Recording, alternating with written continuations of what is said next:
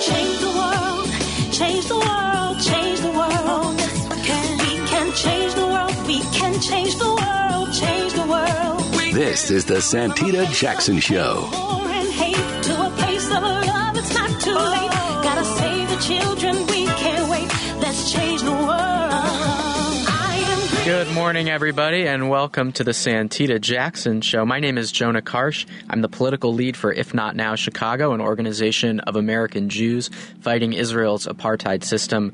Grateful to be in the host chair today, filling in for Ms. Jackson, who's getting a well deserved week off. Today is Friday, December 29th, 2023. You're listening to WCPT 820, America's largest progressive talk radio station, and AM 950 Radio, Minneapolis, St. Paul, the voice of progressive Minnesota, and live on the Santita Jackson Show YouTube channel, Facebook, and Twitter as well.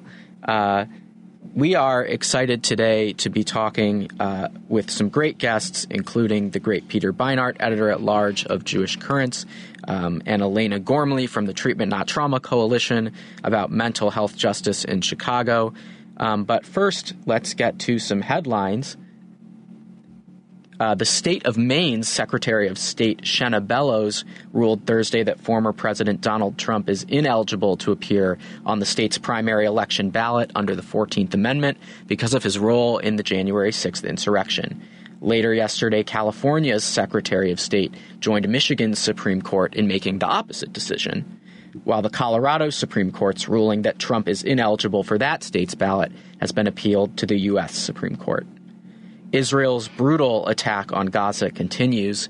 Al Jazeera reports on site from the southernmost city of Rafah in Gaza that an Israeli airstrike hit a residential building near the Kuwait Specialty Hospital, killing 20 people, most of them women and children.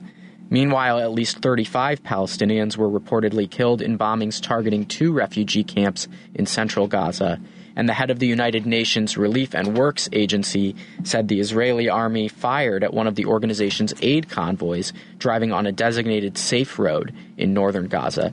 This comes as the organization warns that 40% of Gaza residents are at risk of famine.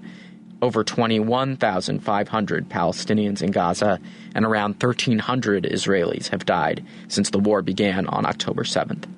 A U.S. District Court judge in Georgia ruled that the state's newly drafted congressional maps comply with the previous court order to create a black majority district in areas where black voters' power was being diluted. But get this in complying with the order, the Republican controlled legislature decided to cut up an existing majority black district, which maintains the state's projected 9 to 5 Republican advantage in a state that has two Democratic senators and which President Biden won. Voting rights groups have said that they will appeal the decision. Weather in Chicago, it's wet this morning. Be careful out on the roads. We have a high of 41 degrees with a chance of more rain later in the morning. And in Minneapolis, partly cloudy with a high of 35. In sports, the Pacers beat the Bulls 120 104 last night in Chicago.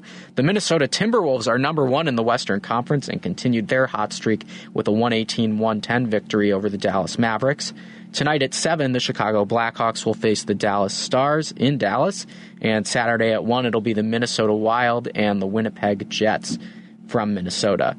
In football on Sunday, Bears Falcons in Chicago, and the Sunday night game at 7:20 is Vikings versus Packers in Minnesota. And now uh, I'm extremely grateful to have Rabbi Salem Pearce joining me this morning. We usually have on the Santita Jackson Show a segment called The Good News, often featuring a pastor giving some uh, religious words of wisdom. After all the bad news we just gave, it would be great to have some good news. And of course, I'm Jewish, so thought I would have a rabbi on. And am grateful to be joined by Rabbi Salem Pearce, who is the director of spirituality at the Goldring Woldenberg. Did I get that right? Institute of Southern Jewish Life in Mississippi. How are you doing, Rabbi Salem? I'm doing well. Thanks, Jonah, and thanks for having me on. Yeah, thank you so much for being on. And you have some words of Torah for us today? I do. Um, as you know, the um, we um, in the Jewish tradition uh, study a weekly portion um, of Torah every week. Um, and this week we are at the very end of the book of Genesis.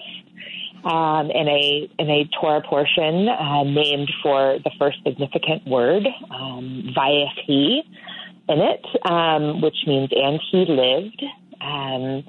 And um, I just wanted to focus for a moment on the uh, actually the very, very end um, of the portion and of the book of Genesis, um, Joseph's death. Now, that may not immediately sound uplifting, uh, but there is a there's a really wonderful key moment of hope there. Uh, Joseph, um, our ancestor, who, of course, as many people know, um, was born in what was then the land of Canaan, um, was sold into slavery uh, by his brothers, and ended up rising to power um, in uh, what was uh, what is what was known then as Egypt. Um, if you could hold on one second, Rabbi Salem, yes. we're hearing from some listeners yes. that we're not getting any sound coming from oh, you. Oh, okay. Um, okay some technical difficulties early on here on the Santita Jackson show, but thanks everyone for joining us. And I want to make sure our listeners can hear your words of Torah. Um, hey. Give us one second to figure this out okay. here. Okay, no problem. They're not hearing on the live stream. Yeah, we're not. We're not. We're not hearing on the live stream, and I got a text as well that that uh, Rabbi Salem wasn't audible. Uh, maybe should we should we try again with you just speaking up a little bit and see if that helps? Yeah. Sure. I can definitely talk louder. Yeah, just just continue oh. what you were saying. You were talking okay. about uh, okay. for the listeners. She's okay. talking about Parshat Vayechi in the book of Genesis. Yes, at the very end. Um, so Joseph um, has made it from uh, from the land of his birth all the way uh, to Egypt, and um, is now facing his death after a very long life. Um, and he tells his brothers that he um, he wants to be um, his wants to be eventually buried in the land of his birth. And this is just an incredible moment of faith uh, because right now everyone is living um, in the land of Egypt. He brought his family down during famine, um, and uh, they they all came to join him there um, after the re- after they reconciled, and we learn that he is buried in Egypt. But he tells his brothers he wants his uh, bones to be later interred um, in the um, in the land of his birth. So this is a really incredible piece um, of Torah to me because I think that um, it requires so much faith uh, to know that God's promise uh, that the that the people, uh, the Israelites, will eventually um, make it to the land of Canaan, um, and uh, that they. Um, and we do know that Moses later does, in fact, bring Joseph's bones up out of out of Egypt into the land of Canaan. Um, so I think it's an incredible moment of faith on Joseph's part, but also um, a reminder to all of us to be the ancestors um, that would inspire this kind of behavior. That 400 years later, that's we know how long that's how long the slavery in Egypt lasts. More than 400 years later, um, Joseph's um, descendants would bring his bones out of Egypt.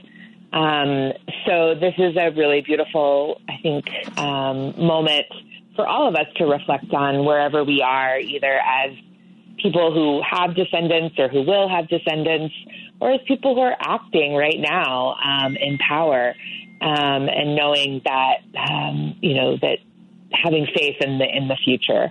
As my uh, teacher, Rabbi Shai Held, um, holds the real lesson of the Exodus um, from uh, from Egypt is that there is no status quo that can't be overturned, um, and I think that's um, a really important lesson for those of us today who um, are having. Um, you know, having for whom the status quo is a very harsh reality yeah, the status quo is. You, you, what did, can you repeat what you said about the status quo? No, yes. there's no status quo that can't be overturned. Is that right? Overturned. Yeah, and that's the real lesson of the Exodus, so says uh, Rabbi Rabbi Shai Held. Um, and um, I, I, just love that. Yeah, thank you so much, uh, Rabbi course. Salem, for your time on the show. Um, and we got we got some of this figured out. I hope as we move Okay, forward. I Thanks, so thanks everybody too. on the live stream for bearing with us, and and we'll and we'll try to get the the phone audio working soon. All right, All right. Have a good day. all right. Bye bye. Thanks, Rabbi Salem. Bye. And uh, we're also every day excited to be joined uh, by registered nurse uh, Dr. Shanina Knighton, who is an infection prevention specialist. Uh, stand by for a moment. She's on the line. And just as we think about uh, the devastation that has been visited upon the people of Gaza, in the wake of devastation that was visited upon the people of Israel on October 7th, our view in If Not Now Chicago is that we have perpetuated cycles of violence, cycles that encourage uh, Palestinians and Israelis, um, and Israelis in particular, to view Palestinians as a group of people that they must keep unsafe in order for the Jewish people, in order for people in Israel to be safe. And if not now, we reject that equation.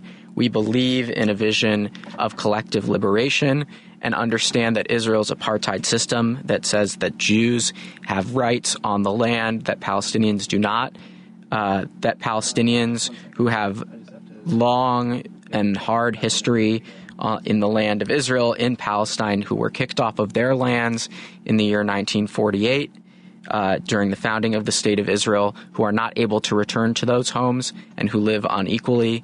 We believe in, if not now, that we actually can create a world of equality, justice, and a thriving future for all. And that, that not only the Palestinian future for liberation, but the Jewish future for our own soul, for our own safety, depends on that as well. Producer Henry is working on getting Dr. Knighton on the line. Um, but as we move forward on this Friday, on this very last Santita Jackson show of 2023, we are excited to be joined in just a second by Dr. Shanina Knighton, um, who we hope to be reaching in just one moment. But let, let's talk a little bit more um, about some of the news coming out of Georgia with this gerrymandering case. Um, for years, um, the Voting Rights Act had to rectify this. Uh, black voters in the United States have had their votes diluted uh, or have not been allowed to vote in an equal, equitable, just, and fair fashion. Um, and the newest iteration of that since the Voting Rights Act, uh, now they say, okay, you have to give black people the full right to vote. You have voter suppression and you have gerrymandering, where you draw the congressional districts such that black voters and voters of color are underrepresented. We know that those voters tend to vote as a block for progressive change, often for Democrats, and that uh, dilutes the power of black voters. Um, and the Supreme Court has chipped away gradually at all of the different ways uh, that uh, the Voting Rights Act can be enforced, uh, ruling that uh, partisan gerrymandering is not justiciable at the court. But now, with racial gerrymandering, uh, that is still a place where voters and civil rights groups can challenge. In the state of Georgia, voters appealed to the uh, U.S. Supreme Court and said that the newly drawn maps diluted the black vote. The U.S. Supreme Court agreed and said that they needed to draw a new districts. Um, and that the areas where black voters' votes were being diluted needed to become majority black districts. However, what we saw happen was that the Republican controlled legislature in the state of Georgia, of course, this is a legislature that also only exists because of gerrymandering in the first place. Um, the, that majority, because this is a state that President Biden won, this is a state that's trending blue, they created congressional districts. Um, that continue to dilute that black vote. They moved the majority, existing majority black district into a new majority black district and cut up the existing district to maintain the nine to five uh, Republican advantage. This in a state that uh, President Biden won and that has two Democratic senators. Um, this is a travesty. This is uh, a violation of the principle of one person, one vote, a violation of the principle that uh, black voters deserve representative government in the United States. And um, we hope um, that that uh, as this case is appealed, as a district court judge ruled that this newly drawn gerrymander, which only creates a new majority black district, um, but gets rid of a previous one, that that map uh, is not legal. And we hope that black voters in Georgia will have the opportunity to have representative government. Okay. We, we made it happen. Dr. Shanina Knighton, uh, registered nurse, is on the line. She's with us every morning. Dr. Knighton, uh, I'm not sure if we've ever met personally before, but it's a pleasure to be hearing from you. I've enjoyed your segments. And I want to know, as we move into the new year, what's on your mind today? Good morning. So I am going to keep it nice, simple, short, and sweet, and just remind people that basic infection prevention and control practices still prevail. Um, there are still a lot of things that are going on right now today in the world and just reminding people that stress is a real thing. And if we do not take care of our bodies, then long story short, our immune systems are lowered as a result of stress, as a result of eating inappropriate foods, as a result of not exercising and releasing, you know, the bad cortisols and endorphins and things that occur when we are up under pressure. So we do know as we're closing out the end of the year, people's finances may be challenged because of the holidays. There's been layoffs. There's been a significant amount of things that have been occurring. So just want to remind people to make sure that they're eating nutrient dense foods that is going to boost their immune system. Remind people on top of eating foods that are going to boost their immune system, making sure that they're offsetting negative energy, you know, that occurs within the body that does lead to a lower immune system. So if you are consuming, let's say, a lot of sugar as we're going into the new year, which can include alcohol, it's reminding you that for every 75 grams of sugar, the immune system is lowered for five hours. If that continues to build up, just knowing that as it builds up, if let's say two hours in and you've had another, let's say, 50 grams of sugar, then that first 75 has not left and it will continue to build up in your system and lower your immune system. So just reminding individuals that sugar is a big part of a lower immune system. So be aware of how much you take. It's very easy to do. If you start the morning, let's say, with a cup of coffee and a pastry, by lunchtime, which three or four hours later, you're eating a PB and J or you're eating some sort of sandwich or another pastry, it's very easy to add up. So just being aware of your sugar intake and how that lowers the immune system. Yeah, and, and, and you're a healthcare provider. I was reading the other day that we're seeing uh, COVID numbers almost as high as they've been for uh, the entire pandemic. Um, it seems fortunate that with the vaccines that we have, that the the casualty rates from that, uh, you know, morbidity and mortality have gone down. But what are you seeing on the front lines um, there as well?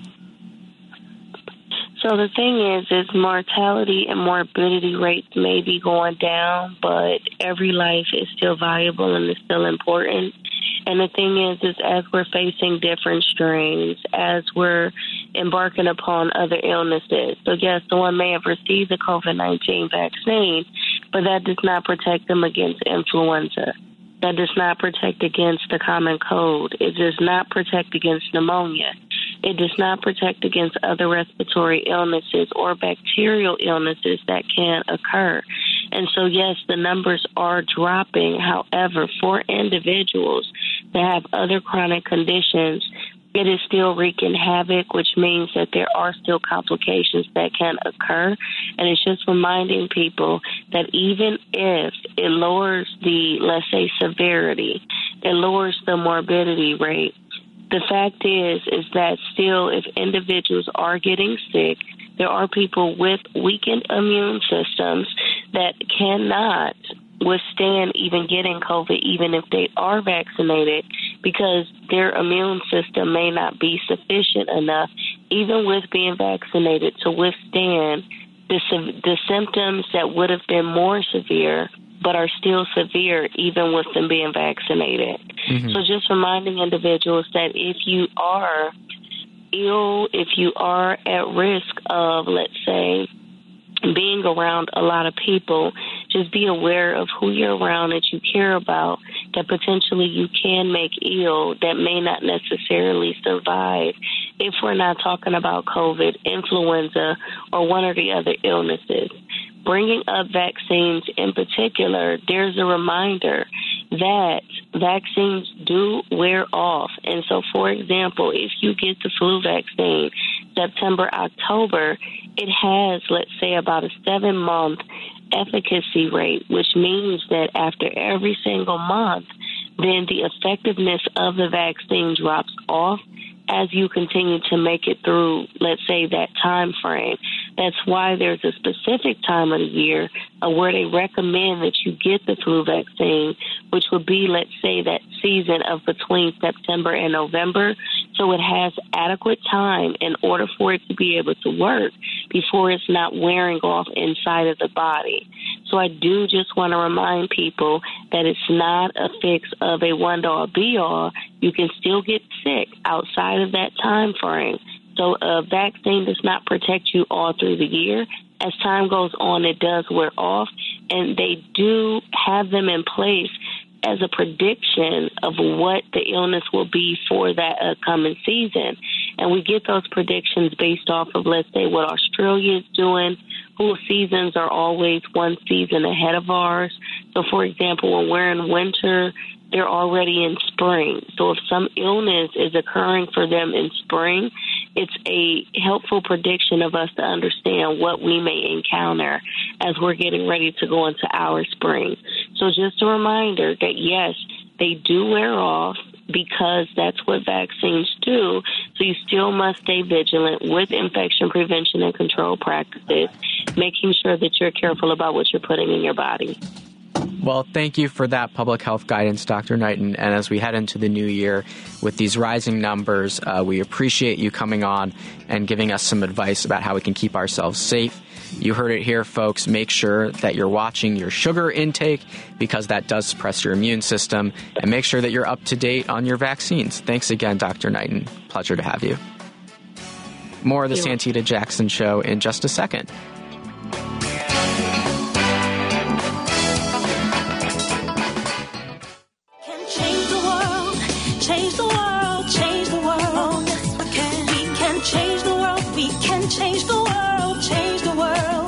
This is the Santita Jackson Show.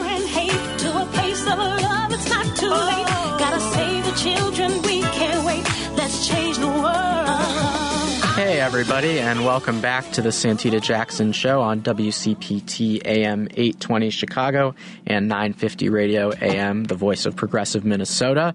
My name is Jonah Karsh. I'm the political lead with If Not Now Chicago, which is an organization of American Jews working to end U.S. support for Israel's apartheid system and move towards a future for justice and equality for all Israelis and Palestinians. You can join us in on the conversation at 773-763-9278. That's 773-763-WCPT. It is my first time hosting, so can't guarantee we'll have you on, but please call in. We want to hear what you have to say. And uh, I am so excited today uh, to be joined by a good friend of mine. Uh, my background organizing on this Israel Palestine issue is that when I left my hometown of Evanston, Illinois to study jazz piano at the University of Miami in Florida, I was immediately struck by how different the conversation in the Jewish community was at the University of Miami around Israel and Palestine than it was in my hometown where I grew up, in my Jewish community where I grew up. Um, and I can only imagine then uh, how that right wing conversation must have felt to a Palestinian student on campus, the invisibility that Palestinians at the University of Miami and on many campuses around the country deal with. We talk so much about uh, anti-Semitism on campus. And don't get me wrong, there is often anti-Semitism on campuses. It needs to be addressed. It needs to be condemned, um, and we need to work in solidarity to solve it. But there's also anti-Palestinian racism on our campuses as well, and that's something that we need to talk about in the same breath. And I'm so excited to have a friend of mine that I met from the University of Miami, Ramsey Shihadeh. He's a Palestinian American student, a senior at the University of Miami, and the co-founder of the Arab Students Union. How are you doing, Ramsey? Hi, Jonah. Thank you for having me on. Yeah, it's so it's so great to have you today. I'm really looking forward to our conversation, and and uh, I just want to give it over to you. If you could just tell us a little bit um, about your background, your upbringing, what it meant to you from a young age to be a Palestinian American in the United States. Uh, yeah, well, um, I was born in South Florida. Um, I spent most of my time growing up either uh, in the U.S., kind of sort of between the U.S. and between the West Bank, Palestine. My family comes from uh, a small but ancient village near Jerusalem and Ramallah. Um, it it hasn't always been easy growing up uh, Palestinian uh, in America, but um, I think uh, more recently I'm starting to see that uh, I have more support than um, I, I was aware of. Yeah, and, and can you talk about uh, which which part of the West Bank is your family from? You know, so many Palestinians talk about the Nakba, the founding of 1948, in which 750,000 Palestinians were displaced. Um, was that was yeah. that an experience that your family went through? Well, um, some of my family. So uh, the majority of my family comes from a village in the West Bank that survived the Nakba, thankfully, but my grandfather on my mother's side did come from Haifa, uh, a city in present day Israel um, that was partially ethnically cleansed. Um, but I do have some relatives that were managed to flee to from Haifa to Nazareth, um, another uh, now Israeli city, um, and so I do have relatives that are Palestinian citizens of Israel, but mm-hmm. for the most part, we are West Bank residents. And and what and what is your experience like when you go to travel to Israel and the West Bank? Are you able to fly into? So when I went to Israel for the first time, I'm Jewish. Um, there's a law in Israel called the Law of Return that says that any Jewish person in the world can go to Israel and become a citizen on day one. Meanwhile, we have Palestinians who were kicked out of the land in 1948 who who are not allowed to return. This to me right. is is somewhat fundamentally unjust. And when I went to Israel, I was just able to fly right into David Ben Gurion Airport. Is that is that the experience that you've had, or or as a uh, Palestinian? No. no. So tell us about that. um, while my Jewish friends could easily um, get on a plane from Miami International Airport and fly directly to Tel Aviv. Um, growing up, me and my family would actually have to take a flight from Miami to uh, either Istanbul um, or another connecting airport. Fly to Istanbul, take another flight from Istanbul to Amman, Jordan, and have to drive uh, through this uh, not not the best condition. We'd have to go on a bus, drive through the Jericho Desert, about an hour until we get into the West Bank. Have to go through Israeli security. Um, it would be about like a day or two day process uh, getting there. A day or two day process just to get in, and and what what was the experience yeah. like at those at at, at uh, entering Israel at the border uh, or in in the West Bank with the checkpoints? Well, yes, it's alienating. Um, we get to the border; they can hold us from uh, two to 12 hours um, for no reason, and they don't have to give us reasoning. Um, I mean, we, by by definition, are third class citizens in our own land. Uh, we don't we don't have a right to ask questions, um, and we're treated as animals. I think that's to put it lightly. Right. I mean, when you see a video of, I mean, a Palestinian who who wants to, who works in Israel. Maybe the, you know the rare Palestinian in the West Bank, it's it's a decreasing number who have work permits to make a living in Israel and who have Yeah. to travel through a checkpoint. Maybe you live only a couple miles from the city of Jerusalem, but you you know it takes several hours, and you're forced into a small area, right? And and it's Yeah. a really humiliating experience, um, and, Yeah. and real deprivation of basic rights. And you know what's interesting is, uh, like I told you, uh, minority of my relatives actually hold is Israeli citizenship. It's a privilege that many, not many of us, get to have. Uh, but Israeli citizens have the freedom to travel freely from sovereign Israeli territories to territories of the West Bank uh, that are designated for Palestinian residents, like uh, me and my family, while us Palestinians who hold West Bank IDs are restricted to those small areas that Israeli citizens also have access to.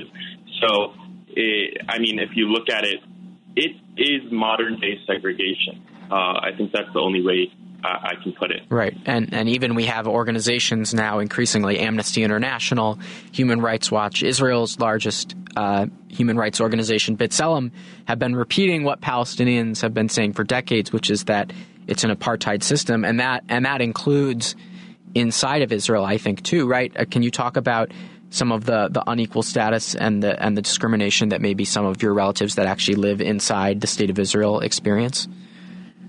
Uh, yeah. So, for example, my cousin, I can actually talk about uh, what one of my cousins is facing currently uh, with everything going on. Um, I'm not going to name her, um, but she, she uh, for her safety, um, but she traveled to Italy prior to October 7th and was there when all of this uh, occurred. Um, so she decided to post as the Palestinian genocide continues. She decided to post a an Instagram post uh, showing sympathy with Palestinian civilians in Gaza. Uh, and when she did that, her father, who is still in Nazareth, um, a city under uh, Israeli authority, considered an Israeli city, uh, he was called to an Israeli police station and told that they have a warrant out for her daughter for his daughter's arrest, and she needs to come to the station immediately. He told them he's out of the country, and since then, since then, uh, because of the numerous allegations of of torture being committed to uh, Palestinian citizens of Israel in prisons for for mere Instagram posts, she has been going country to country. She's currently in Amman, Jordan, waiting for this uh, this war to end so she can go back to her home. So she so that government does not have the right to take her into custody and, and possibly uh, harm her. So Um, it, her her feeling is that if she if she goes home after the fighting ends, that there's less of a chance that she'll have to face this persecution. Yeah. Yeah, So she's waiting it out until she feels safe to come back. Right. Um, it's really disgusting, and I think it it uh, thwarts the claim that there is free speech in Israel, that it's a democracy where everyone can can voice their opinions, when that really just isn't the case. right. You know, when I when I was first learning about Israel, uh, something that I I believed that I was taught as as a Zionist, as someone who wanted the state of Israel to exist, was that there was this bad thing that was the occupation of the West Bank, and that there, if Israel didn't have a two state solution, didn't withdraw from the West Bank and create a Palestinian state, that you would have settlers and uh, Palestinians living uh, with each other in unequal fashion in a permanent way. It was always thought of as sort of temporary. And, and if it was permanent, Israel would cease to be democratic and become an apartheid state. But what I don't think I was fully taught about is that it's not just the West Bank. Um, Israel exercises, as we're seeing, I mean, it obviously it exercises control over Gaza. They're controlling uh, whether food, water goes in, uh, whether there's any electricity in Gaza, and of course they're they're bombing it um, ruthlessly. but even inside of Israel, uh, this this kind of discrimination, where in a moment of repression, in a moment of war, uh, for something as simple as a social media post, you're talking about a family member of yours being called into a police station. That's that's that's a mark of repression and, and of inequality. No, absolutely.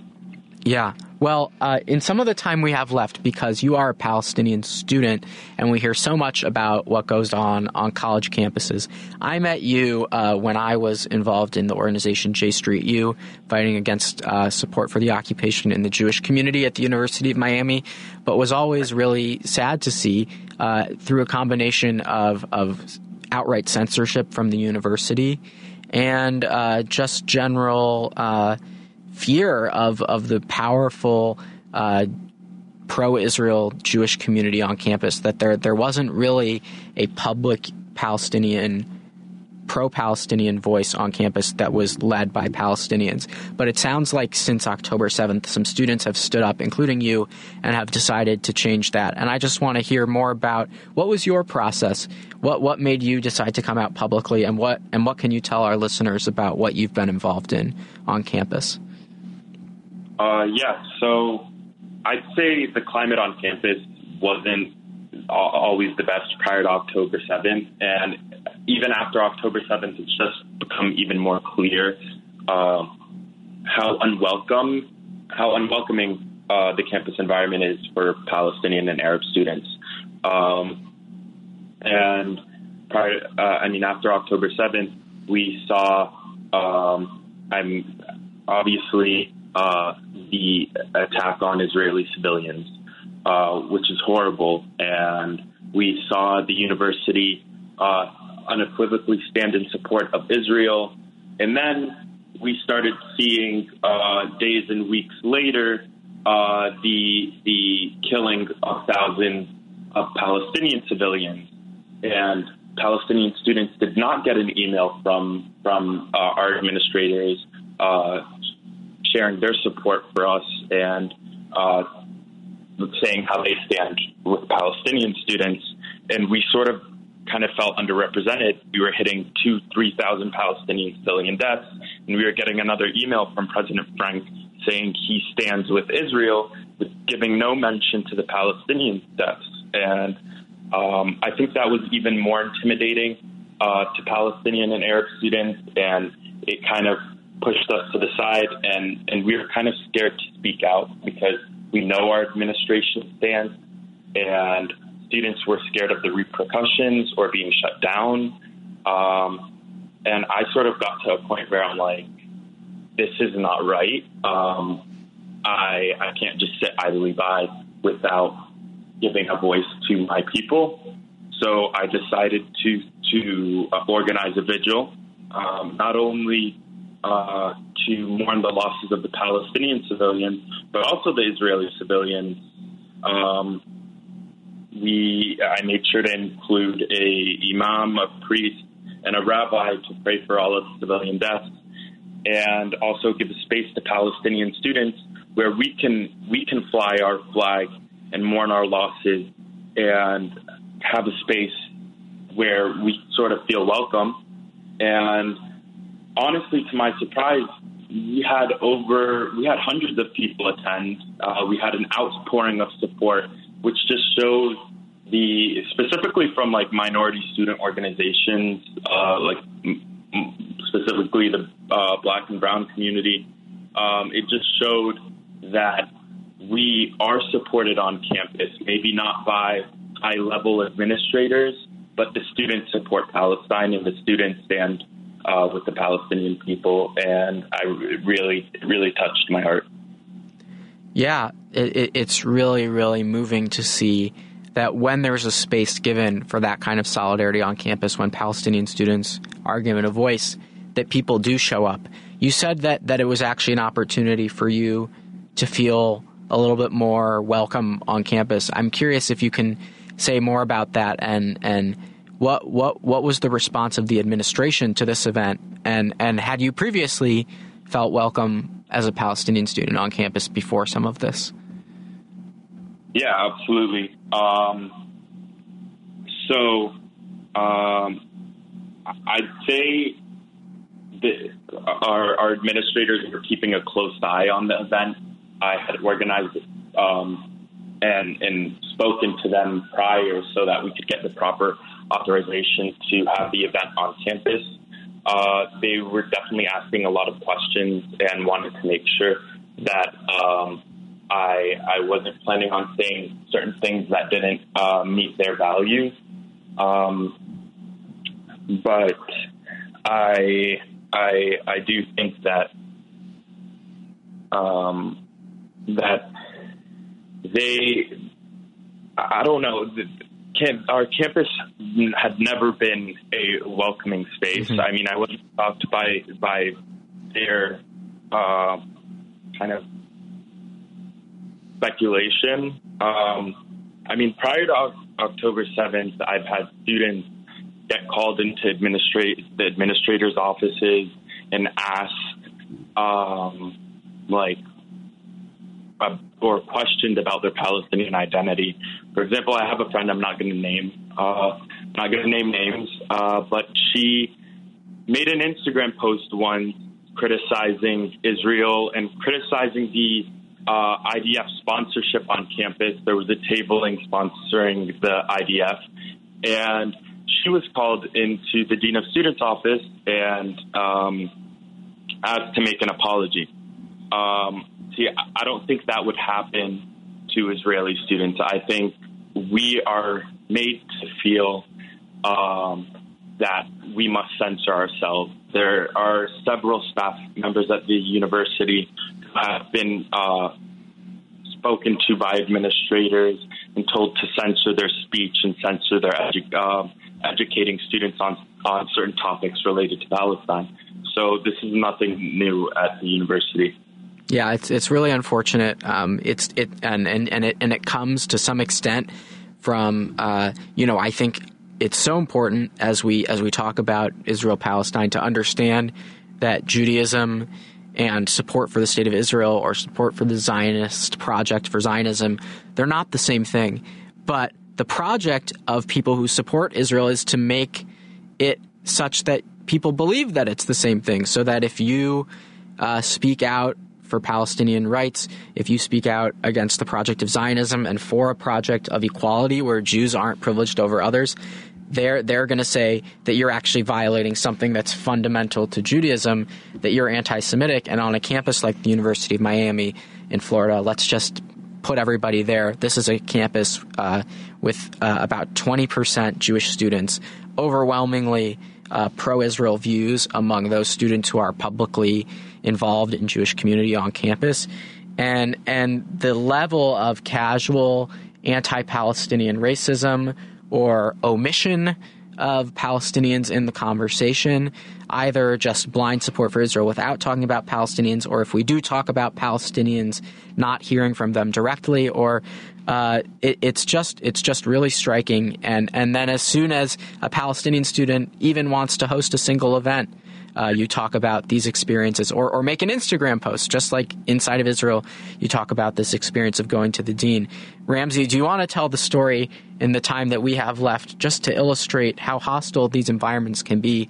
for Palestinian students on campus about about uh, Bassem Eid, uh, this uh, a Palestinian who came to the University of Miami. Oh yes, um, you were there. I remember that. Um, well, uh, the the student support Israel on campus had decided to host uh, an event where they brought a speaker, Palestinian Eid, who's a uh, self proclaimed Palestinian, uh, pro-Israel Palestinian, who came to speak uh, at the University of Miami. They had him flown out uh, all the way from the Middle East uh, to to um, make this event, and he uh, making numerous claims that Israel is a free and equal society for all. Um, I decided to stand up in in the middle of the the room where I'm sure he had no clue there would be any Palestinians. Um, and I asked him a simple question, uh, which he failed to to answer, and that was how can you justify the fact that there are Palestinians and Israelis living side by side in cities in the West Bank like Hebron, Hebron City, where Israeli settlers and West Bank Palestinians live together in the same city, but are held at two separate legal systems where your neighbor is who is an Israeli um, Jewish settler is given all rights under Israeli civil law, uh, has the right to vote in the government that controls their lives, while I, as a West Bank Palestinian, am held under Israeli martial law with virtually no rights. How is that justifiable? And he was up on the podium stuttering. Mm-hmm. Um, and I started to see in, in my fellow students' faces who are Jewish students at the University of Miami sort of questioning themselves and sort of kind of like thinking about how, how wrong that is. Um, and I, I thought that um, it, it just shows that when you look at that, you'll see that there is inequality. Right. Um, there is injustice. It was really brave. You know, you went to the, it was an event, I was there too, at the University of Miami Hillel um, that they put on. And that maybe for some people, the first time that they've talked to a Palestinian student or a Palestinian at all, and they're hearing from the one Palestinian that they could find that wants to talk about how everything that Israel does was right.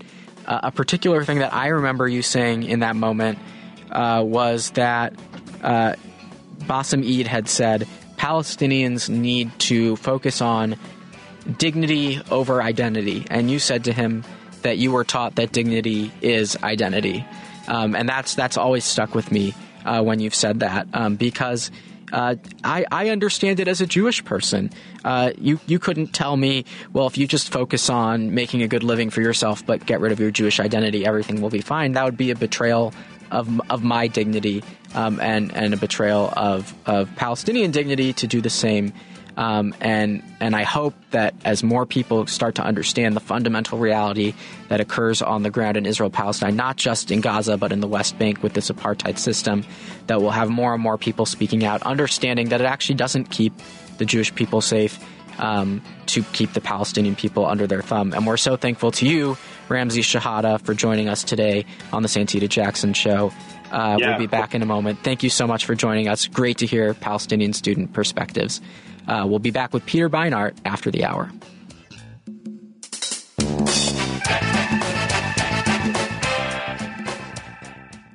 We can change the world, change the world, change the world. Yes, we can. We can change the world, we can change the world, change the world. This is the Santita Jackson Show. To a place of love, it's not too late. Gotta save the children, everybody, and welcome into the Santita Jackson Show. My name is Jonah Karsh, filling in for Santita today. I am the political lead at If Not Now Chicago. We are an organization of American Jews working to end U.S. support for Israel's apartheid system and move towards justice, equality, and a thriving future for all Palestinians and Israelis. Really thankful to have built a relationship with Ms. Jackson over the last few months. Uh, have been on the show a few times, and I'm honored to be guest hosting today. Uh, in just a moment, we're going to be talking with editor at large of Jewish Currents, Peter Beinart, uh, who's going to take us through some of the common talking points that we're hearing from the establishment and the right on Israel. But first, uh, I want to get to some headlines. The state of Maine's Secretary of State Shenna Bellows ruled Thursday that former President of the United States Donald Trump is ineligible to appear on the state's primary election ballot under the 14th Amendment because of his role in the January 6th insurrection. Later uh, yesterday, California's Secretary of State joined Michigan's Supreme Court in making the opposite decision while the Colorado Supreme Court's ruling that Trump is ineligible for that state's ballot has been appealed to the U.S. Supreme Court. Israel's brutal attack on Gaza continues. Al Jazeera reports today on site from the southernmost city of Rafah in Gaza that an Israeli airstrike hit a residential building near the Kuwait Specialty Hospital, killing 20 people, most of them women and children. Meanwhile, at least 35 Palestinians were reportedly killed in bombings targeting two refugee camps in central Gaza. And the head of the United Nations Relief and Works Agency said the Israeli army fired at one of the organization's aid convoys driving on a designated safe road in northern Gaza. This comes as the organization warns that 40% of Gaza residents are at risk of famine. Over 21,500 Palestinians in Gaza and around 1,300 Israelis have died since the war began on October 7th. And a U.S. District Court judge in Georgia ruled that the state's newly drafted congressional maps do comply with the previous court order to create a black majority district in areas where black voters' power was being diluted. But in complying with that order, the Republican controlled legislature cut up an existing majority black district which maintains the state's projected 9 to 5 Republican advantage in the House of Representatives. Voting rights groups have said they will appeal the decision. Uh, weather in Chicago, it's rainy this morning. Be careful out on the roads. We got a high of 41 degrees. And in Minneapolis, it's partly cloudy with a high of 35. Speaking of which, you are listening to WCPT AM 820, the nation's largest progressive talk radio station, and AM 950, the voice of progressive Minnesota.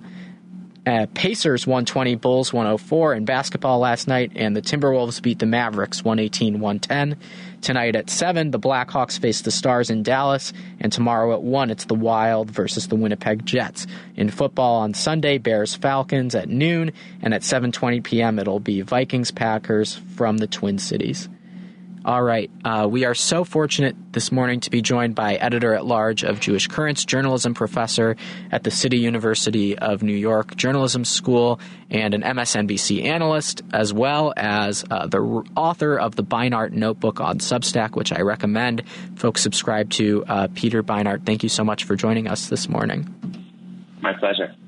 Uh, great to have you. Um, I I first uh, met you when you came to the University of Miami campus, where I was uh, involved in the J Street U chapter there, focused on. Uh, Jewish communal support for the occupation on my campus. And one of the things that really appealed to me about you is that you uh, come from uh, Jewish communities where sometimes there is support or apology apologetics for the occupation, and you're really good at thinking through the way the Jewish pro Israel community thinks and, and some of the talking points that they might have uh, absorbed, and really good at cutting through that and getting to the heart of some of the moral issues, which is why I really wanted to have you on and talk about some of what we're hearing.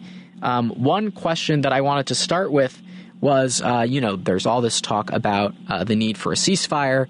Uh, in Israel and Gaza. Of course, that's my position. That's your position that we need a ceasefire as soon as possible to save lives. Um, but but an argument that we're often hearing is that there was a ceasefire on October 6th and Hamas broke it. Um, what do you say to people who say that and don't trust that Hamas will uphold their end of a ceasefire? Right. So I think the first thing is that um, it's important to make it clear that what Hamas did on October 7th was horrifying. It was clearly a war crime um, to, to, to to purposely kill uh, innocent civilians, including the very young and the very old, including sexual violence. These are these are war crimes that should not be excused by anybody. Um, the problem, though, with um, the problem, though, with saying that, with, with, with talking about the ceasefire that existed before October 6th, was that it imagines that this was a stable situation. It wasn't a stable situation. Um, when we, we, we, people might imagine a ceasefire between two different countries, but Palestinians don't have their own country. Palestinians in the West Bank live under military occupation. They live under the domination of the Israeli government, even though they can't be citizens of Israel, they can't vote for the government that controls their lives, they don't have free movement.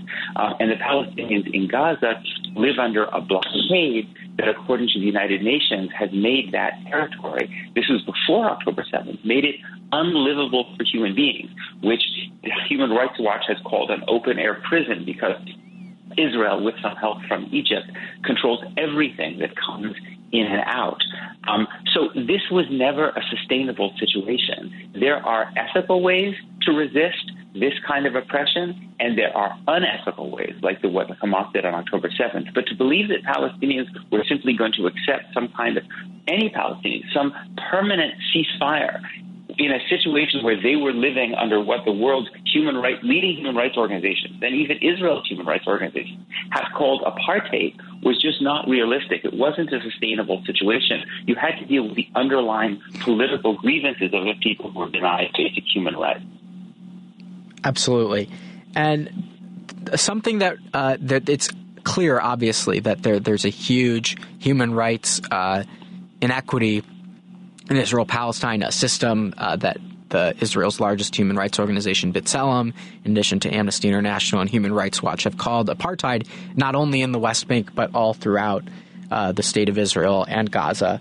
Um, but there are many people that understand Hamas as a unique threat that that needs to be uh, completely eliminated by the state of Israel. That you can talk about the fundamental inequality, but that you can't make peace as long as Hamas remains in power. And as a condition of their remaining in power, Hamas is not doesn't seem likely to willingly give that up. They recently rejected a, a framework that Egypt put forward uh, for a ceasefire, which would involve them leaving power. Um, and and I guess there's a sense among many people that are supporters of Israel um, that that leaving Hamas in power only will lead to more violence down the line, only will lead to more October 7th, more death and destruction, and, and won't keep Jews safe. Can can you speak to that fear? Um, I also want to add that you that you had a great uh, podcast uh, on Jewish currents called On the Nose, where you had two uh, Palestinians, Khalil Sayegh and Mohammed Shehada, both of whom are from Gaza, and talked to them about about their experience of growing up under the rule of Hamas. Um, but but what, what what are people missing in the Jewish community uh, in in what context are they missing about Hamas's rise to power, and what do you say to those who are fearful about Hamas remaining in power uh, with all the terrible things that they've done? Think one of the things that's really important about listening to Palestinians, which is not something I think, unfortunately, that kind of establishment Jewish institutions do very much, is that I literally have not heard a single Palestinian commentator that I know uh, that I, you know, um, suggest that they think that Israel's war in Gaza is going to make Israelis more safe. And I think the reason that Palestinians don't believe that um, is that this conflict long predates Hamas. Um, it is. It, we can understand that Hamas has done horrifying things even before October 7th. The suicide bombings they conducted in the 1990s and in, in, in the 2000s. Um, that they have an illiberal Islamist agenda that's fundamentally antithetical to kind of the liberal democratic values that I cherish. Um, but Hamas was created in 1987. Um, actually, ironically, when it was created, Israel kind of favored it over the nationalist PLO and the leftist Palestinian faction. And the reason, part of the reason was that Palestinians had been fighting against Israel for long, long before Hamas, including with violence against civilians, right? If we think back to the 1970s, which was a period where there was a lot of Palestinian violence against Israeli civilians, famously, notoriously, airplane hijackings, the Munich massacre, the Munich Olympic massacre, the Ma'alot massacre, none of those were, were carried out by Hamas or by Islamists at all. Hamas didn't exist. They were carried out by nationalist and leftist Palestinian factions. The point I'm making is the Palestinian, the, the, impetus for Palestinians to resist their oppression would existed long before Hamas and would exist long after Hamas if Israel were even able to destroy Hamas. Uh, because people who lack basic rights, who lack basic dignity, are going to fight back. So to me, the important question is really whether you create incentives for people who are being oppressed to resist in an ethical way, in a way that, re- that, that conforms to international law, that respects the preciousness and sanctity of all life. That's the really important question that Israel should be thinking about.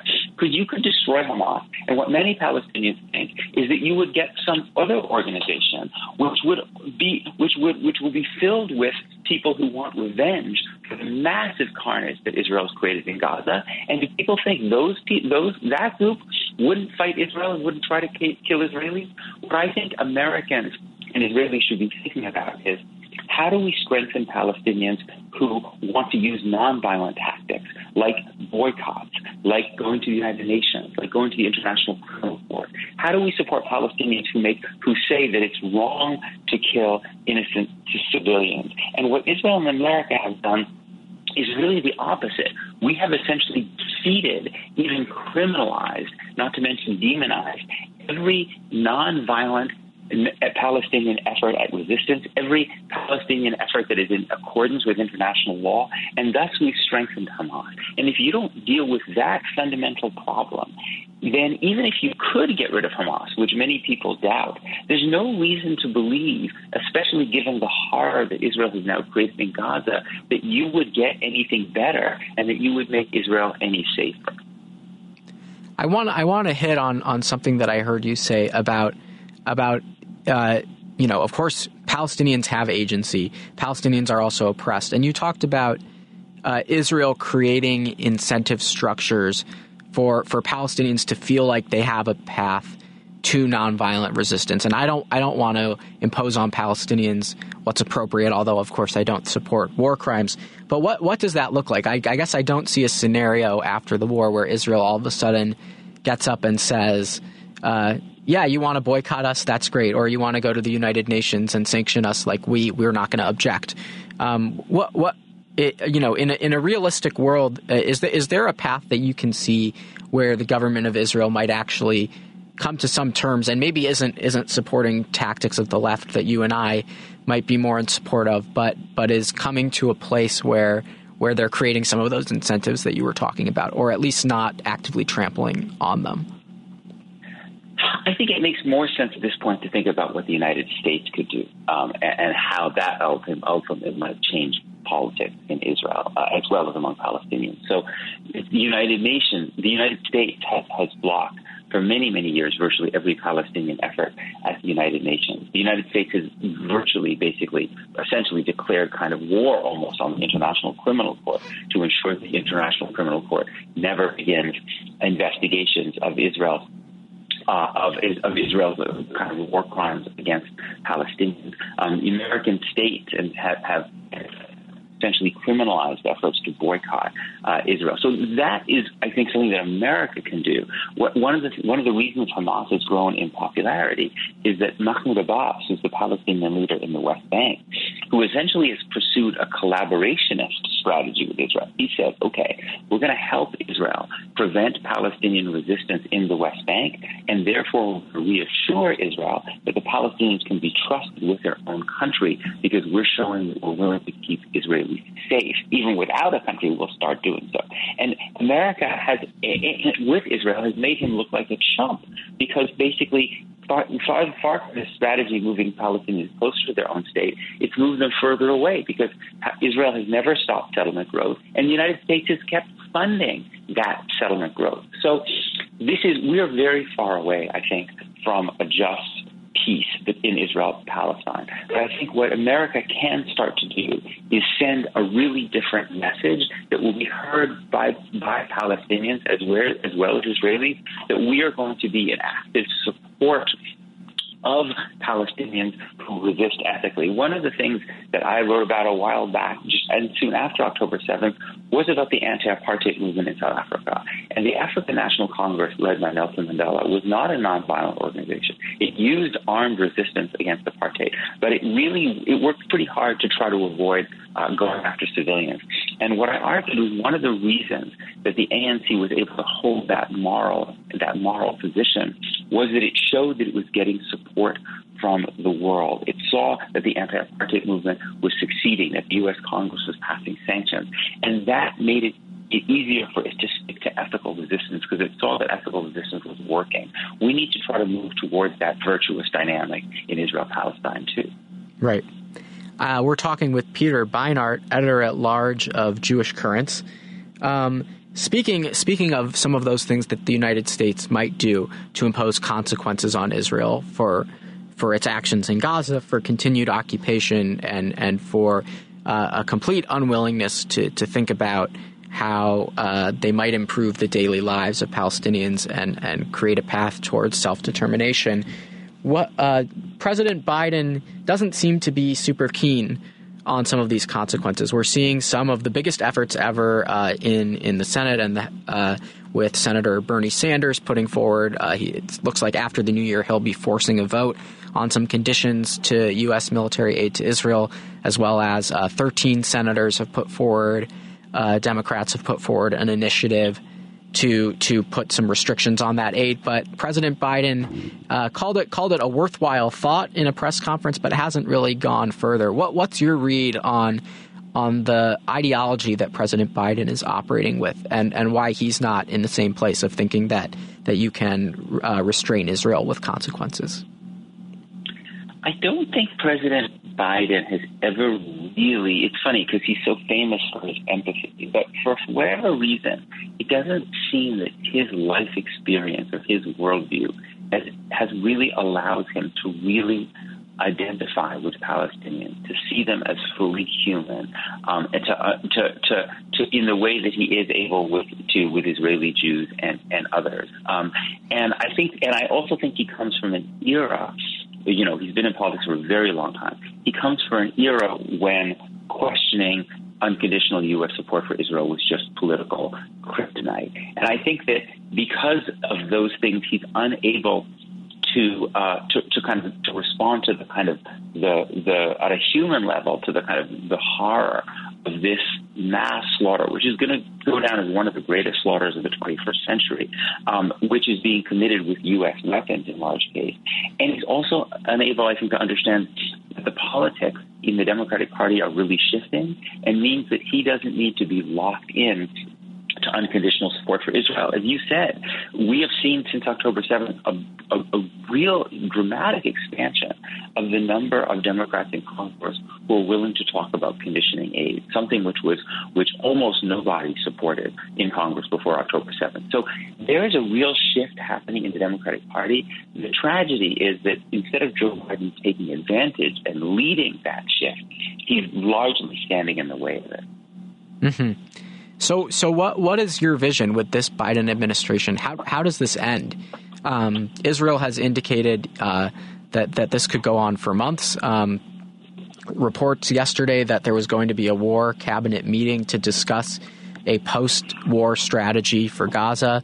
Uh, in Israel and, and right wing members that are not part of the war cabinet, right wing members of the Israeli parliament, the Knesset, uh, made a fuss to Prime Minister Netanyahu, who then canceled the meeting. Uh, how, how, how, does this end? How does, if, if President Biden isn't willing to impose consequences, does Israel just sort of leave on its own terms? Does President Biden decide as the election year gets going that that this is just too much of a political weight to carry on his shoulders and, and the pressure ratchets up? What, what, what, um, not, not to predict the future, but what's your analysis of, of some, of some scenarios in which maybe we can get some hope and see an end to this just devastating carnage?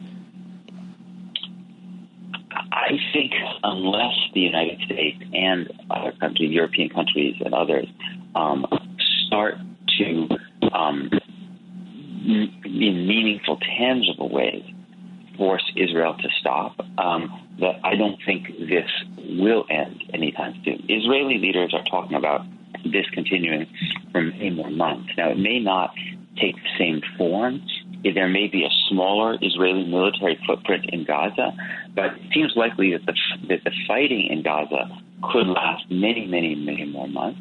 Um, and we also have had a whole series of Israeli leaders who have talked about uh, one a, a, goal of theirs being the mass expulsion of Palestinians from Gaza into Egypt. So far, the Egyptians have held firm and refused that happening. But that is one potential horrifying scenario here. There's also been talk in the last couple of days by very, very senior Israeli officials of Israel opening up another front in the north, in Lebanon, uh, where it faces Hezbollah, uh, a Lebanese Shia militia um, that with which it's been trading rocket fire and, and which has a much, much larger arsenal than Hamas. So it's, it's quite possible this war could massively expand um, uh, in a new front that would actually have much more devastating effects on Israel than even what we've seen so far, and potentially bring in other regional actors. So the, the, the Biden administration, I think, really it kind of is trying to wish this war away. It's trying to kind of keep asking in the nicest uh, way it can to the Israeli to the Israeli government to stop because it fears the political consequences at home and it fears the international consequences in the Middle East. But I just don't think that's going to cut it. The Biden administration is going to have to have some kind of showdown, confrontation with Netanyahu, which ultimately simply says, we're not going to keep giving you the money and the weapons to prosecute this war. If it doesn't, I think the war will continue in potentially horrifying ways.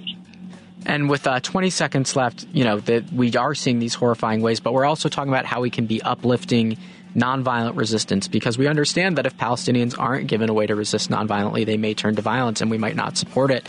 Um, but that, but that, but that's what happens when you don't give people options. What is giving you hope in the nonviolent movement, either at home or abroad?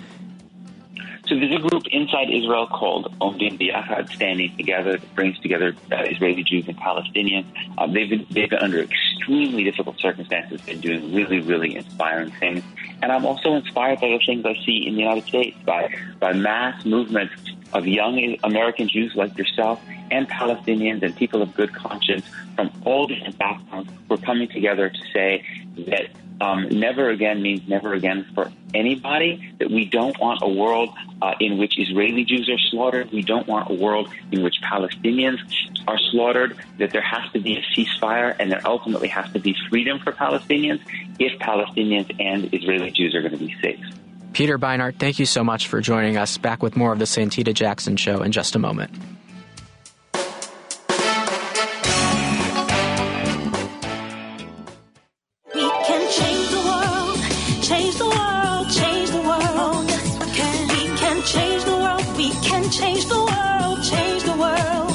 Change the Santita Jackson Show.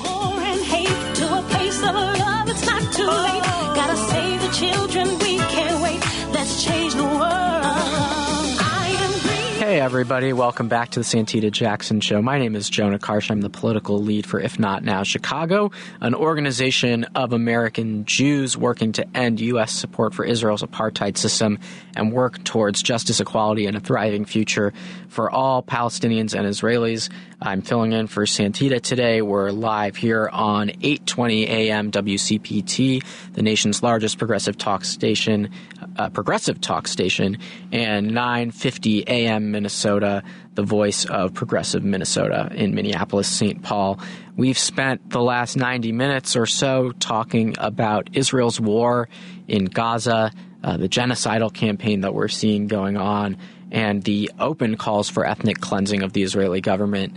Uh, it's really horrifying, and and it makes me think about mental health. Um, talking about these things, I'm, I, not not to mention being in the midst of them for those who are who are in Gaza, um, is is really really traumatizing. Um, and and for that trauma, we need public structures of care that can treat people. Unfortunately, in the United States, we don't often invest in that kind of in those public goods in public care. Um, but there's a campaign in the city of Chicago called Treatment Not Trauma. My good friend Elena Gormley, who is the co chair of the Chicago Democratic Socialists of America, as well as a member of the Treatment Not Trauma Coalition, is joining us.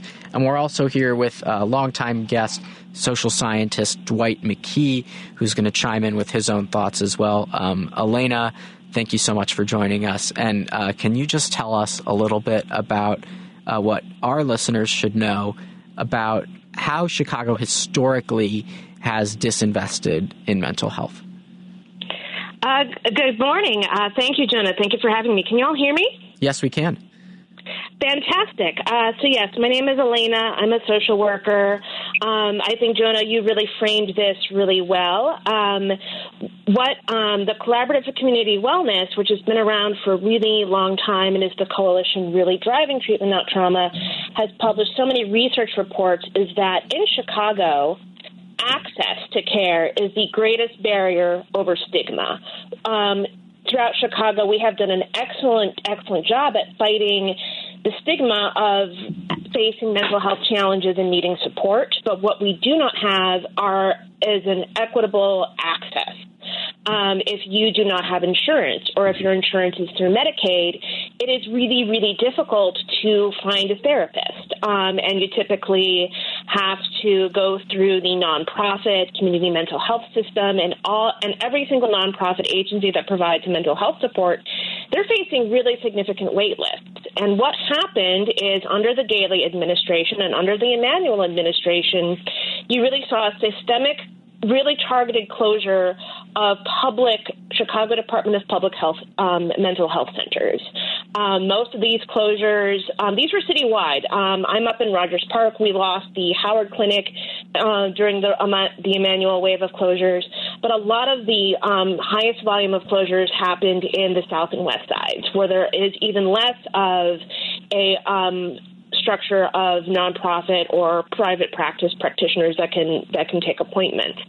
Um, and so that's really what happened, and the city really justified this by saying, um, well, it's an inefficient system. People don't like them. Nonprofits can do this better. We'll just take our, our uh, CDPH funds and support the nonprofit centers.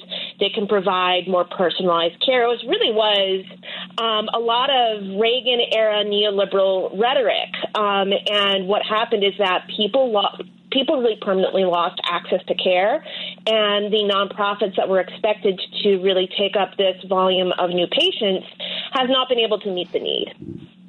Dwight McKee, you're somebody who's who's been in the movement for justice. Uh, for Black Chicago, for all Chicago, for all people, for for decades, and I think you you have a particular perspective on some of the uh, what happens uh, having lived through the Reagan era when we systemically disinvest in our communities. Can can you talk about what you've seen in your community um, around this? Well, thank you, Jonah.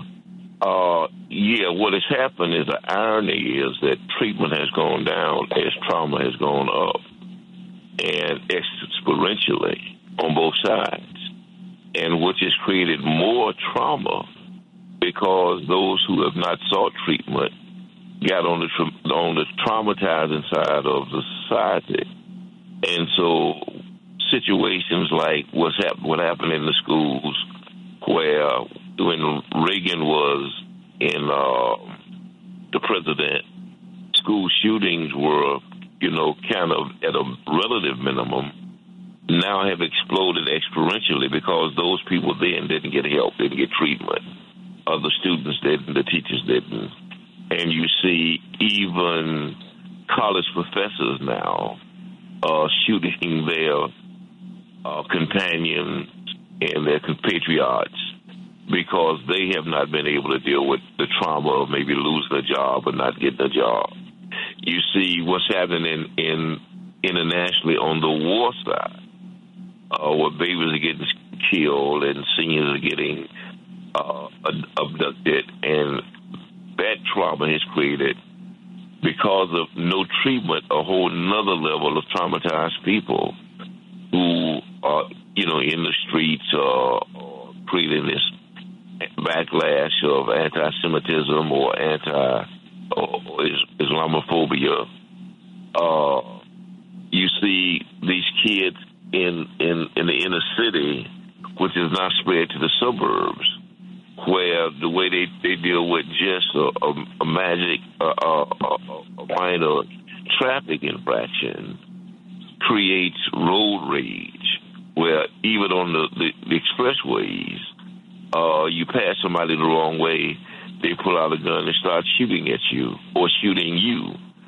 I mean, so the disproportionality of treatment being at a minimum and trauma being at a maximum is creating really a, a crisis in society of uh, of almost biblical proportions when you look at every single uh, dynamic of culture and what's happening with with, with, with it. Absolutely, and and um, yeah, we uh, we we have seen. It just feels like you know, a couple times a month at least just some news about about the most recent mass shooting in the United States, and of course that's a gun problem. We we need we need to get guns off uh, off the open market, uh, have better gun laws, but it's also true that you know this this kind of thing, and while it is a very specific kind of person that might do something like this, that's that there is a, a, mental health component. It, it wouldn't happen if they didn't have the guns, but it is an extreme example of a mental health crisis that we have in our society that sometimes has people turn to violence, or even for those who don't turn to violence that just need help, that that don't want to be, that only have, uh, if there's a crisis at their house, only have the police to call, and and and we know so often in black and brown communities that the police don't keep us safe; they can only often further exacerbate that situation. And so I want to give it back to Elena Gormley from the Treatment Not Trauma Coalition. Can you tell us about the proposal that your coalition has put forward to, to start to address some of this systemic inequity around mental health that we've seen? Yes, uh, absolutely. Um, I, I want to very briefly piggyback um, because I work on the West Side where so many people um, have been impacted by all kinds of violence. And the thing about when we're talking about post traumatic stress, and many practitioners uh, locally, Cassie Walker is a has really spoken about this a lot. You see a lot of practitioners, and Gaza pointed this out. The thing about post traumatic stress is that it, it means that something bad happened and it's no longer happening. Um, and I think what we're really seeing is we're seeing actually a, a, really sort of a type of trauma where there is no break, so there is no chance to pause, assess, and recover. Um, and so that is really why um, having non-police um, crisis response that is citywide and some of the other things that Treatment Not Trauma is fighting for are so important. Uh, so in short, um, uh, Treatment Not Trauma um, was a package of proposals originally introduced in 2020 by uh, 33rd Ward Alderwoman Rossana Rodriguez Sanchez, who's also a social work student at NEIU. Um, and it's um, really centered in reopening um, the closed public mental health centers. Um, there are five uh, public mental health centers still open. Um, I think one thing people don't realize is they just assume every public clinic was closed, and that's not the case. There's there's five, um, that not nearly enough, but there are five remaining ones, and what we want to do is transform those into 24/7 crisis support centers, so that there is a middle step um, if someone is experiencing crisis and they need extra support, they need an assessment, they need a space to go to that's outside of whatever situation is very scary and upsetting. That's not the emergency room. Emergency rooms are enormously stressful and not a trauma informed violent, uh, excuse me, a trauma informed environment if you're experiencing a mental health crisis. And then the other, um, the other component is when someone is experiencing a crisis, whether that's you're experiencing a crisis, you have a loved one that's experiencing a crisis, you're, you're seeing someone um, out, you know, maybe out on your stoop or out on your corner that seems to be having a really bad time that um, you can call, and healthcare workers are going to be the first responders, and not a cop with a gun um, who has an enormous amount of power to do violence. And so we want, alongside reopening the centers, 24 hour um, crisis support centers, we want a public, non police crisis response um, program that is completely citywide. So no matter where you are, you can call and healthcare workers can will be that that um, first response to um, uh, respond to what's happening. So that is what we are fighting for. Um, the very exciting thing is we are starting to win parts of this. Um, one thing that Rossana has said multiple times is she introduced this in fall of 2020, and some of her colleagues in City Hall would just not talk to her anymore after she proposed this really common sense, common sense package of proposals now she's the health um, committee commission uh, chair, excuse me, and um, we are starting to see some wins. So the very exciting thing is in the 2024 budget, we're, we have um, funding allocated to reopen two public mental health centers. Um, we also have a uh, treatment not trauma working group made up of healthcare professionals and directly impacted um, clinic patients um, who are going to be tasked with developing a report on how the city can start to pass and implement the rest of treatment not trauma. Um, so that's kind of what we're fighting for and what we've won in a nutshell. Yeah, and I, would love to. Yeah, Dwight McKee, share your thoughts, please. Yeah, I was going to say, and the, the, the truth of the matter is, the whole society is on the verge of a nervous breakdown. And it's, it's reflected by suicide rates, that's reflected by the, the drug crises, uh, that's reflected by by, by the mass violence, and and the fact of the matter is that that one of the highest suicide rates is with the police, and they have been they're the ones been called to mitigate uh, mental crises. So you got somebody themselves who are in balance trying to mitigate a situation for other people who are in balance. And so it, exacerbates the problem, which is why those situations become out of control, come out of control. You got a, a person that's on the verge of a nervous breakdown himself trying to mitigate crises with somebody who's in the process of a, of a, of a mental breakdown. And so, uh, unless this is dealt with again, this is, it's going to be, you're going to see a profound collapse in society. You almost can't cut on the news today without being traumatized. I mean, from, from A to Z, every crisis, every, every story is a crisis.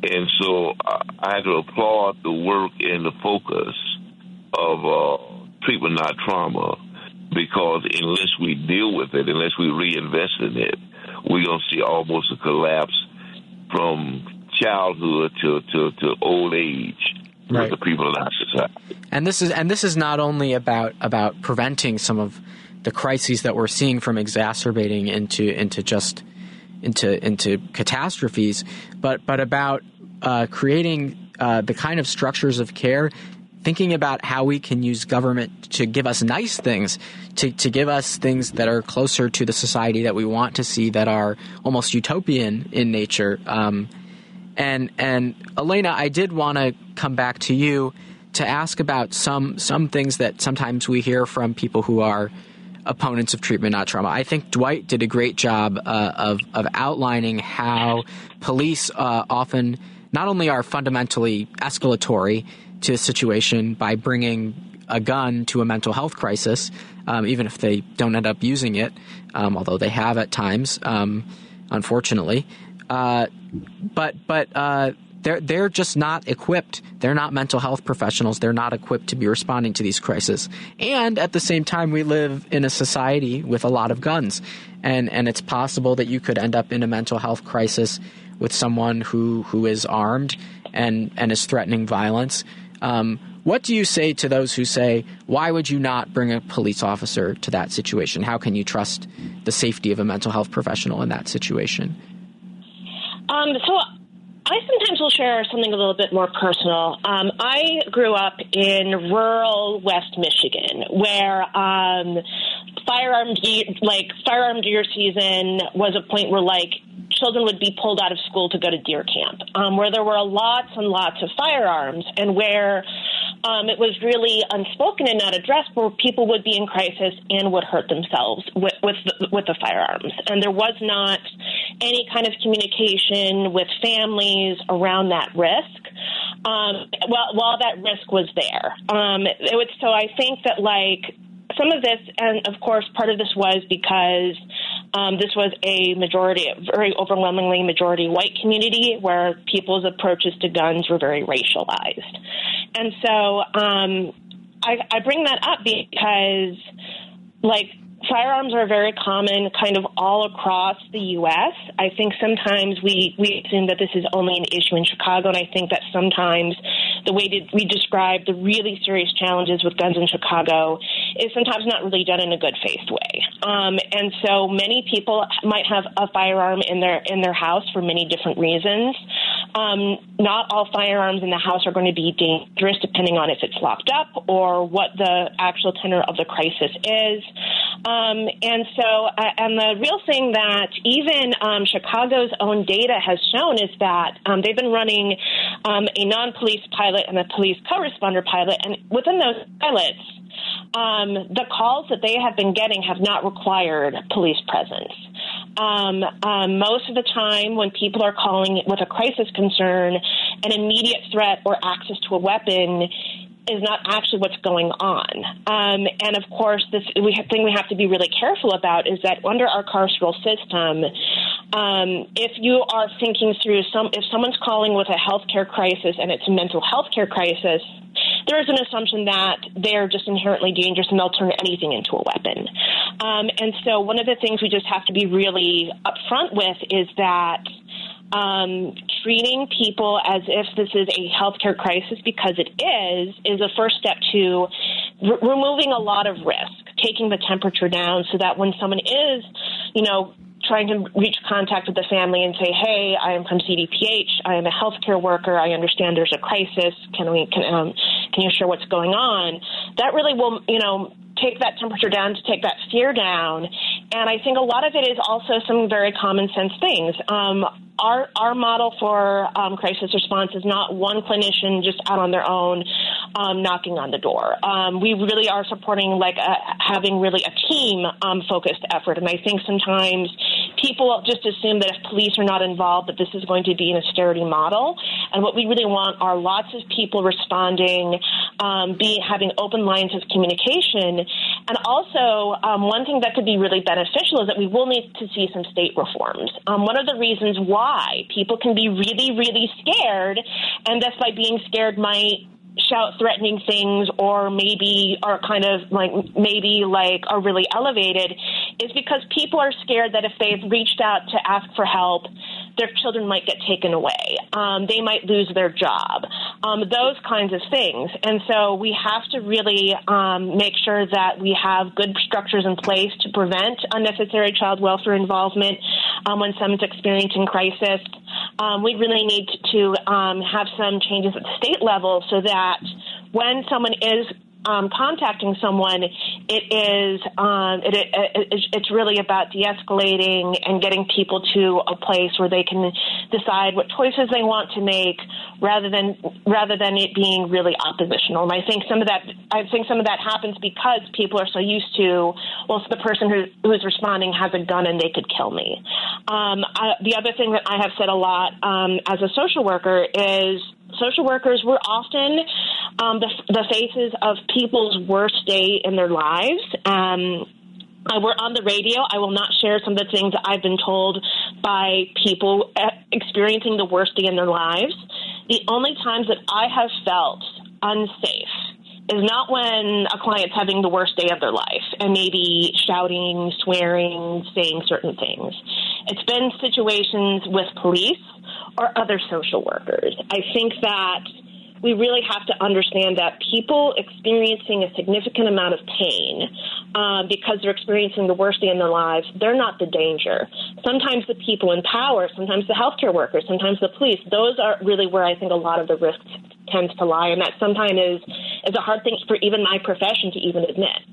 Right. We, we want people to come over and be able to help you um, when when you're in crisis, and if someone is seeking that help, um, why why do we automatically assume that they're seeking to harm people as well? Um, it's a really insightful point, and and even even with some of these cases with guns, where where you know perhaps reasonable people can disagree, it just strikes me that it would be good to have this system of care. I remember being in a uh, constituent meeting, an advocacy meeting with my uh, at, with the Jewish Council on Urban Affairs, where I used to be an organizer with a with an alderman, and uh, one of one of the people in the meeting mentioned that, you know, one time my brother was having a mental health crisis, and I didn't have anybody to to bring to him. I, I, I wasn't home, my parents weren't home, and he needed help and I wished that I could call somebody to have them come over. And my only option was to call the police, and they have guns, and I didn't want to call the police. What if we had paid for by our taxpayers because our taxpayers want to invest in the thriving of our people a system where we had mental health professionals, trained clinicians showing up and giving people, as we said, treatment instead of trauma. Uh, Dwight McKee, any final thoughts on this?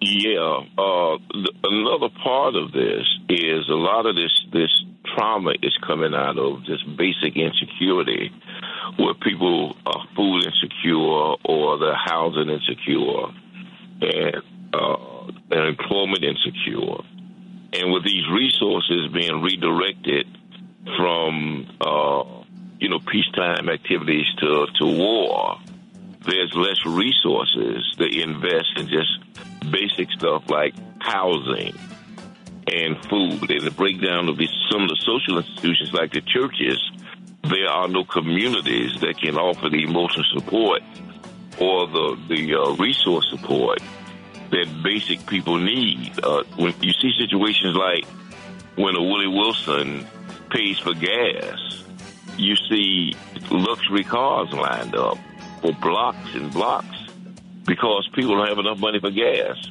A lot of people don't have money for housing. You, the housing shortage is amazing. People can't afford not to buy housing, or even the rent is 50, 60 percent of the money that some people are making. Uh, food insecurity. A lot of these young people, the only time they get a chance to eat is they get fed in school. In the summer, they have real a lot don't have a lot of options to eat. A lot of these seniors don't have the resources to buy their medicine. And so they wake up every morning trying to figure out are they going to eat or be able to buy the medicine they need to deal with their, their, their uh, illnesses. And so I say that to say that lot, some of this can be resolved not just by uh, mental health specialists, which we need, but also by investing in the fundamental uh, things that people need to live, to survive, and to thrive. Yes, that's right. And to uh, and and so if you would take a lot of these resources we put in the war and put them into support services, you see a, a, a portion of this mental of these mental health issues and this, these mental breakdowns go down. We Yes. really need to go to a more peacetime, more productive economy than to spend all our money on bombs and, and missiles. That's right. And yes, the, the wealth inequality, the spending of our taxpayer money on war, all of, and, and the poverty, mass poverty, economic inequality that we see is itself a mental health crisis and the source of mental health crises. Elena Gormley, uh, in the 20 seconds that we have left, how can people get involved in treatment, not trauma? Uh, yes, uh, go to uh, collaborativeforcommunitywellness.org, all one word. Uh, there is an interest form. You can uh, reach out, and Ani Humani, um, our staff organizer, uh, will get in touch with opportunities to get immediately plugged into the campaign. Thank you so much. That's collaborativeforcommunitywellness.org. Elena Gormley from the Treatment Not Trauma Coalition, social scientist Dwight McKee, thank you so much for joining us. And thank you, everyone, for listening to the Santita Jackson Show. Uh, Santita will be back next week. Happy New Year, everybody. Thanks so much.